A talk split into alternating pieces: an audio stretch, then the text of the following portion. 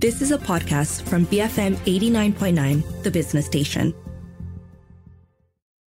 Good afternoon. I'm Roshan Kanesan, and this is Enterprise Biz Bytes. Tomorrow, six states in Malaysia head to the polls after two weeks of campaigning to determine their state governments. In the lead up to that, we're going to be taking a leadership perspective on events that have happened along the way. Today on the show, we'll be taking a leadership perspective on the back of certain long-standing candidates like Penang caretaker Deputy Chief Minister Dr. P. Ramasamy being dropped from the candidates list and claims of lack of transparency and bias of the process coming out.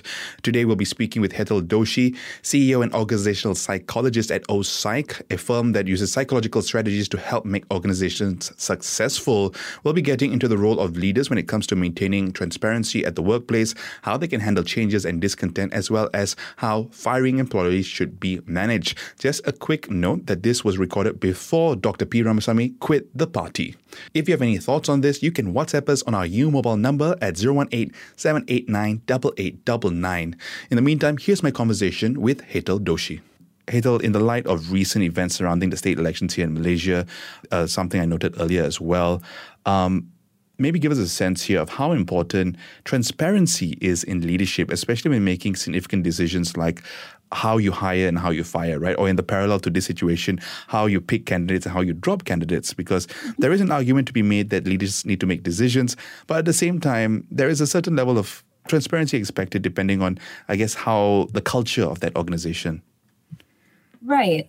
Um, so, interestingly, obviously, transparency is critical for good governance. However, um, there are organizations and there are leaders that have valued and placed value on censorship over transparency. Um, is that okay? I, think consistency is what is what is probably better than what is okay or not okay. If you're a leader and you're consistently in alignment with the value system of censorship and decision making that is in leaders we trust type of decisions, then you know that's the prerogative of that particular organization, the way that they choose to lead themselves, and the values by which they behold uh, decision making and also consequences to that as well. Um, you know, from a data driven perspective, however, rather than an opinion perspective, because leaders can have their opinions towards how they would like to run their organizations and, and their teams. But from a data driven perspective, obviously transparency is not only uh, valuable, but it's also critical to uh, a couple of things. Number one, it prevents subpar behaviors. It prevents people from taking shortcuts, prevents people from doing things that are probably detrimental to the organization. It also prevents uh, the most important wastage in everybody in the organization that's trying to perform. It creates time wastage. And these days we can lose money, but when we start to lose time, um, it creates a significant impact the third thing that happens when you don't have transparency is historical drama. Historical drama is very, very difficult to get out. So even if the organization or the leader begins to try to say, all right, let's now be transparent, the historical drama, the mm. past one year, two years, three years, four years, that level of baggage takes times three times the amount to be able to clear out.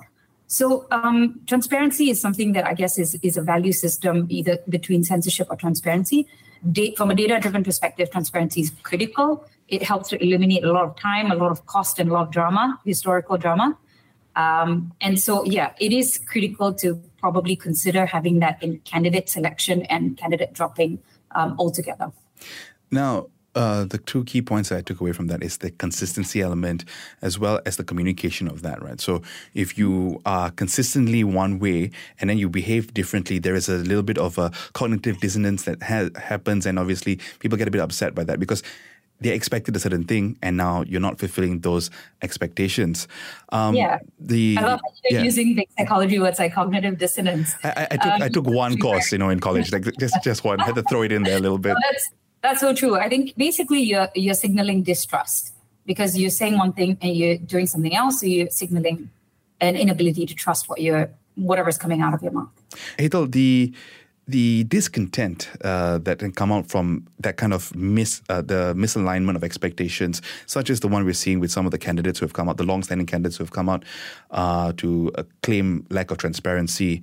Um, from an organizational psychology perspective, here, um, how can leaders effectively communicate such decisions to prevent or minimize discontent? Obviously, consistency is one part of that, uh, but uh, is there a larger way to be communicating in that sense? Yeah, I would just go uh, right into um, an outcome. Like um, we can take all kinds of actions, but and and those actions could create contentment or discontentment.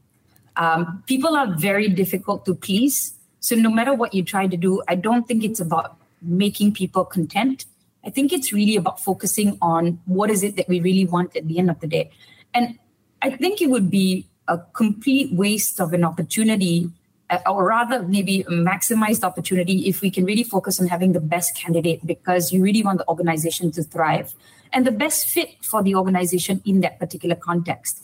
So I think when leaders communicate, they're not just talking about which candidate we want in or which candidate we want out. They're really talking about the context by which they need to be successful.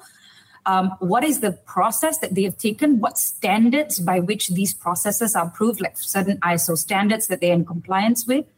Um, and probably communicate that in a way that is documented mm. uh, and put up transparently for anyone to be able to see at the same time potentially opening up a q&a for anyone who can ask any questions uh, pretty much like an internal town hall of sorts there are some leaders who have done this exceptionally well and i think we should really really pay attention not to those who haven't done well but to the ones who have done well because we really want to maximize and, and be be those butterflies that that exist right now in the world yeah, uh, and once you establish those kind of practices, I guess the consistency becomes important, uh, so that again you don't have too much uh, discontent. Now, obviously, discontent can also come up from uh, leaders have to make decisions, and sometimes you may not like those decisions, as you mentioned earlier. You can't please everybody, but overall, then, how can leaders uh, ensure that their decisions, especially ones that may ruffle feathers, are perceived as fair and just by their team members? Is is that something that should be top of mind, or uh, is this business as usual? Yeah, I think um, you know when we looked at psychosocial risks in Malaysia um, and over the past two years, one of the top risks that organizations face is employees' perception of unfairness and injustice. Once you feel that you're unfairly treated or there's unfairness, you begin to evoke a part of the brain called the amygdala, which begins to want to fight. Mm. Flight, or freeze. so basically, you're kind of going against the aspiration of the organization and you're moving towards attacking from a fear based perspective. So, yes, it is critical as much as possible to do things from a place of fairness, justice, and equality for example, you know, you ask parents, do you think you're fair and you treat your children fairly? They'll say, yes, I treat all three fairly. But then if you ask the child, they might say, no, I don't feel that I'm being treated fairly. Of course, the one who's most loved and treated the best will always say, yes, my parents are very fair. However, there are processes that are very easily put in place just to say, all right, this is the this is the context by which we have decided how we're going to be recruiting and for what purpose? Because in a particular era in an organization, it could be about having a CEO or candidate that could maximize growth. For a particular moment or era, it could be about mitigating losses. For a particular period of time, it could be about transformation. So the type or quality or the, you know the, the the the magic of the candidate all depends on the context. And it's very simple process. It's just saying these are the, the five things that we're going to be doing to make a selection. These are the people who are going to be part of it. Uh, no member in the organization has anything to do with it. The main selected committee, uh, the 10 of us, for example, seven of us, are the ones who are going to be making a decision. How the decision is made is based on validated assessment tools, three rounds of interviewing, case studies and simulations, and then five people voting as majority, and that's the end of that. So just being very clear. And I think the ones who are not clear are probably the ones who are not even 100% sure about how the process is being um, taken place from a process driven point of view. Uh, we've got to go into a few messages right now, but we'll be back in just a little bit. Folks, I've been speaking with Hetal Doshi, the CEO and organizational psychologist at OPsych, and we've been talking about how leaders can handle discontent that comes after a decision that they've made that may not have been received well. And of course, we're talking about this because certain long-standing candidates were dropped from the candidates list in the lead up to tomorrow's state election, uh, and there were claims of lack of transparency and bias over the process. And Hetal has help, been helping us us talk about how leaders can better communicate and handle these kind of situations uh, from a leadership perspective. I'm Roshan Kanesan. This has been Enterprise Biz Bites. Keep it here to BFM 89.9, the business station. Brewing frothy mocha. BFM 89.9, the business station. Hey, folks, welcome back to Enterprise Biz Bites. I'm Roshan Kanesan, and this afternoon I've been speaking with Hetal Doshi, CEO and organizational psychologist at OPsych, a firm that uses psychological strategies to help make organizations successful. Uh, we've been talking about how leaders can handle discontent that arises from decisions made on the back of certain long-standing candidates being dropped from tomorrow's state elections. Uh, from the candidates list, there have been claims of lack of transparency and bias over the process. So today, Hetal and I uh, have been exploring how this could have been maybe handled better from a leadership perspective, how leaders can handle discontent and changes, as well as how firing employees should be better managed. Um, following on from our conversation earlier, um, when leaders have to make tough decisions like dropping certain candidates or employees, um, what are the best practices to ensure that the process is um, relatively well received, at least, whether it's transparency or communication? Right. Um, I love that you started out by saying it, during these tough times, uh, leaders have to make tough decisions. Uh, but leadership is really you. You are measured as a you know your level of greatness as a leader is measured during tough times, and it is in those tough times, uh, you know how your behavior shows up that matters for a very very very long period of time to come. So it's not necessarily about dropping candidates or keeping candidates. It's about tough times and how you're going to be measured from a public perspective. Um, so I think you know there are certain countries in, that, that, are held extremely accountable to any form of public uh, hoo-ha that comes out, um, and people are very unhappy about it. So, for example, in Singapore, um, there were a couple of cases that had come up, mm-hmm. and they took it to the nth degree, and I think they did an exceptional job. Where even though when we talk about transparency, nobody likes to live in a glass house we want other people to live in glass houses, but we don't want to live in a glass house. We want them to be transparent, but we don't always want to be completely transparent. But in a very, very tough moment in Singapore over the past few months, I'm not saying that they're the best, some of the best behaviors that I've seen that come out is the minister that was, um, you know, was put into the question or the questioning was made to share um, anything and everything that was asked about why he made certain decisions and why he ended up having certain privileges or what appeared to be certain privileges. So I think it should be a situation where um, if you really feel that you are a great leader, these are actually the best opportunities for you to be using to sit down and have a conversation about who you really are, how you make those decisions, how difficult they are, how willing you are to learn um, about how to make better decisions in the future and take on that feedback. But saying this is the best that we could do at that point in time because it is trust doesn't get built up in one moment. It gets built up in many small little moments over a long period of time. And then people say, you know what, this person, even though they've made certain funny decisions, this person is always going to be forgivable because I understand where that person comes from. So um, I think it's a matter of just sitting down. We've got all, all of us have video cameras. Sitting down, taking, you know, putting yourself in the in the spotlight and saying, all right, I'm willing to take five minutes, ten minutes of anybody willing to ask any questions because I, I think that's the very least that you could be doing in a situation where it's uh, fully privileged, and you also want people to begin to listen to you. And the best way to do that is to begin to listen to them as well. Okay.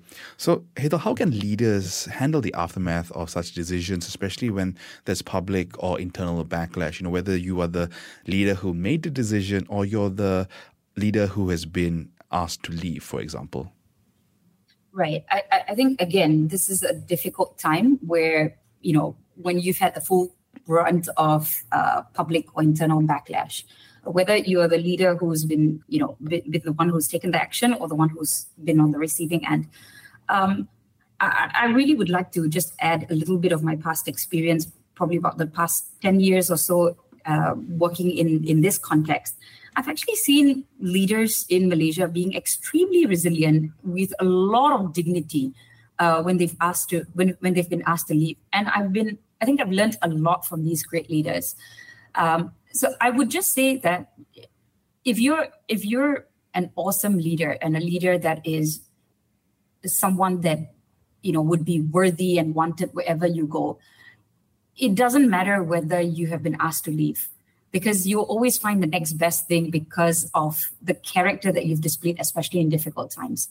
If you're the leader who has stayed back and you know within the organization and you're the one who's made a decision that um, obviously has been received very poorly, it is an opportune time to allow yourself to be vulnerable and show your vulnerability a little bit. I mean, you don't have to go full blown, but um, to share that, yeah, you know, that um, this was a very difficult de- decision. Why was it a difficult decision? Why was that decision made? What are some learning lessons over there? How have processes become better post this decision? And also any feedback or any suggestions of very specific things that can be improved after that. Uh, because even though you may not be forgiven, when you are vulnerable and you're open to learning and doing better, you become, even though again, you're not forgiven, but you become forgivable. Mm. And that's very, very crucial to rebuilding trust all over again. Maybe on the flip side of that, uh, that question, Hetal, um, what are some of the psych- psychological impacts on employees, or in the case of uh, other organizations' members, when they feel that decisions have been made without transparency, particularly in an organization that has, let's say, prided itself on, on transparency in the past? I mean, I think we would be lucky if employees get angry. We'll be very lucky if they get angry because that, that means that there's going to be movement towards a certain direction that is of a fundamental oh, gain right. for the organization. Like, for example, when Google had employees getting very angry with certain processes and procedures, they had employees uh, creating a strike, and that ended up becoming valuable for the organization.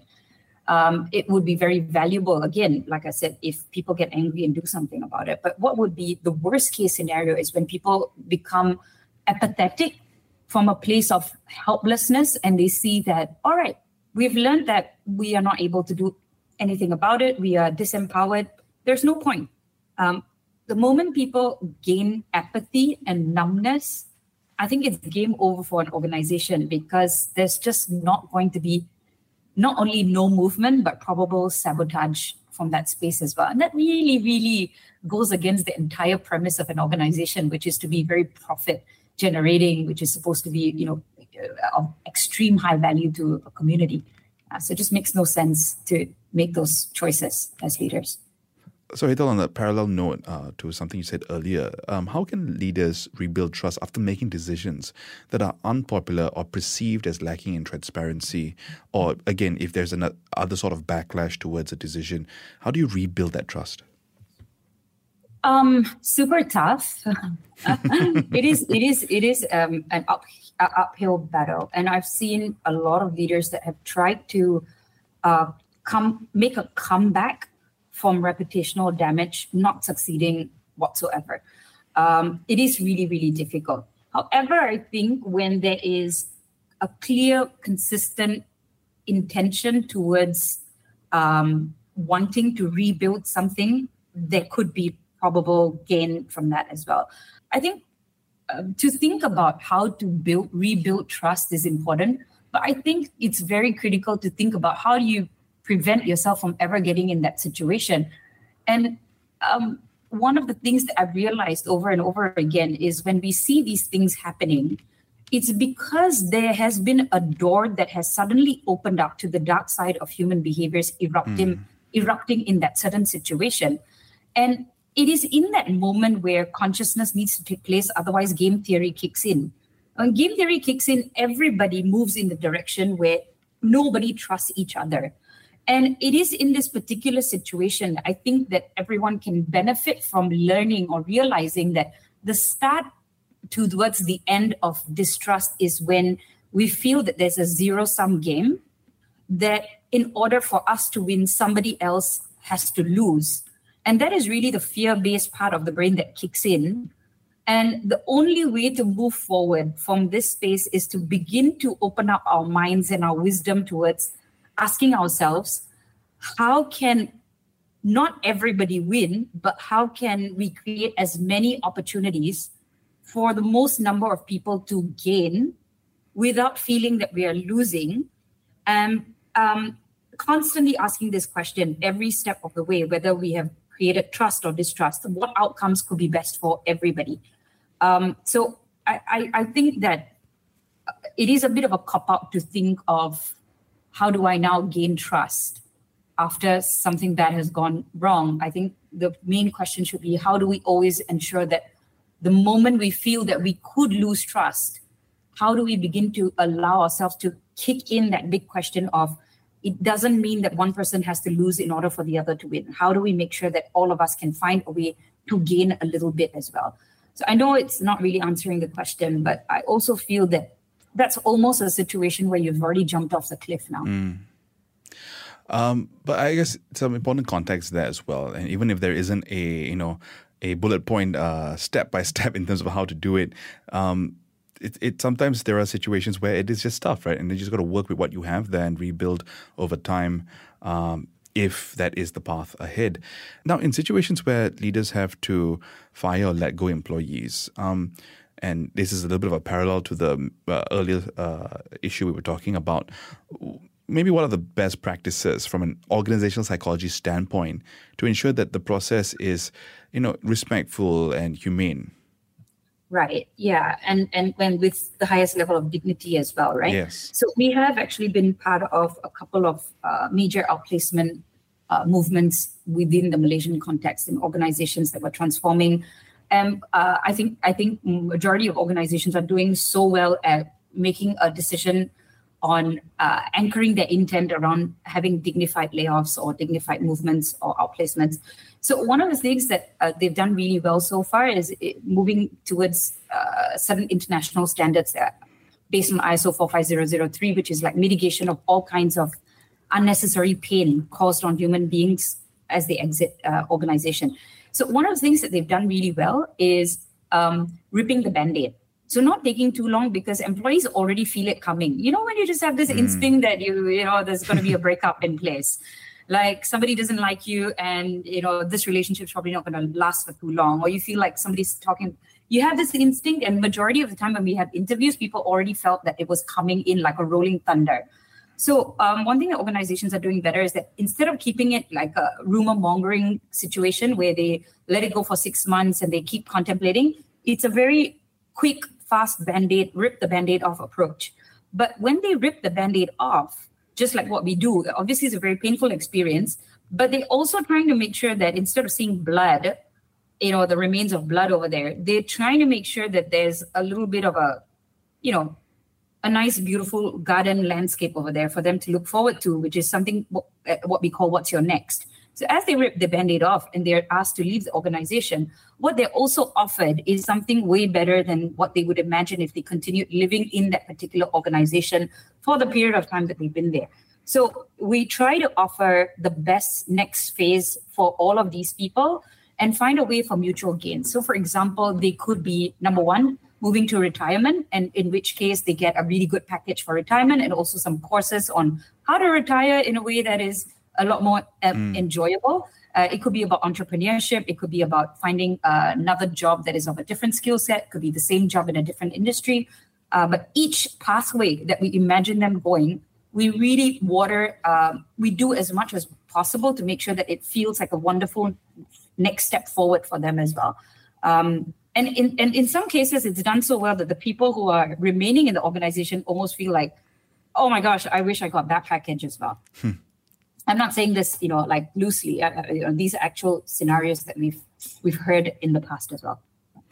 Um, Hetal, it's been a pleasure speaking to you about this. Um, anything in particular you want to end on before we wrap up? I think life is cyclical and full of patterns, and being conscious about our choices equals to the next pattern that's going to take place in Malaysia, in organizations, in our communities. So I, I'm, I'm, you know, hopeful and and definitely see a lot of progress with uh, leaders that are very conscious about the behaviors that they choose for better patterns towards a better Malaysia as well. So, um, really hoping for more conscious behaviors that lead to better outcomes for, for all of us. Hetal, on that note, thank you so much for your time today. Thank you so much, Roshan. I was speaking with Hetal Doshi, CEO and organizational psychologist with O Psych. And if you missed any part of this conversation, you can catch the podcast on our website at bfm.my or download the BFM app.